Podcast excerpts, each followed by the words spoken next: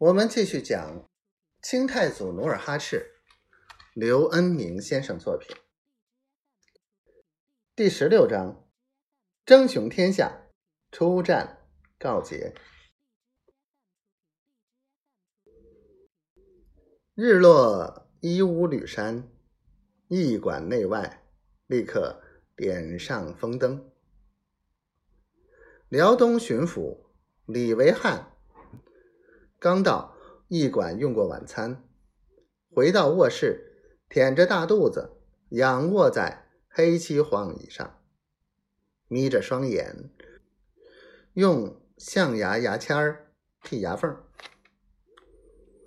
忽然，一个衙役匆匆跑来禀报：“大人，辽东总兵张承荫，请您到府上玩麻将。”更衣。李维汉转身道：“话音刚落，从门外立刻走进两个穿戴艳丽的女仆，忙着更衣换靴。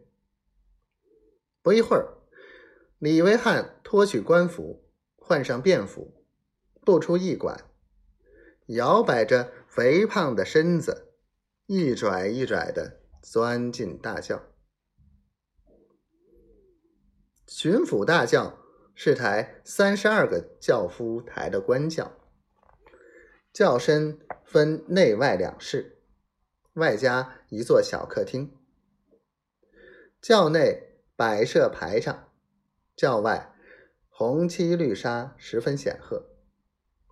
平日他出府巡视或串亲出京，除了轿内有两个美女侍奉外，轿后还要跟着一对时髦的乌冲手护卫，其排场之阔绰，气势之显赫，令人目眩。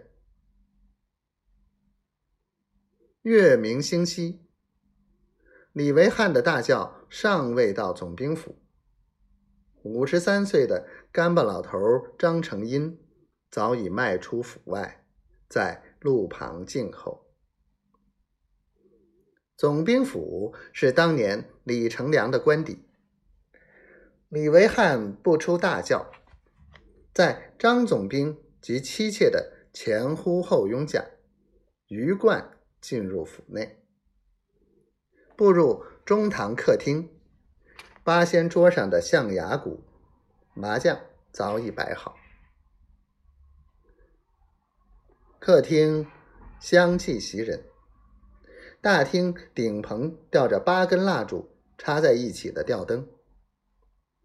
李维汉由张张总兵的小妾相陪，坐在张成荫的对面。李维汉打着牌，不时与张总兵小妾眉来眼去。李巡抚有时借抓牌之机摸一把小妾的手，有时那小妾为讨好巡抚，故意。撅着樱桃小嘴儿，或者在桌子底下用脚踩巡抚大人的靴子，暗示对方缺啥牌要啥牌，然后他有意出牌，让对方快赢。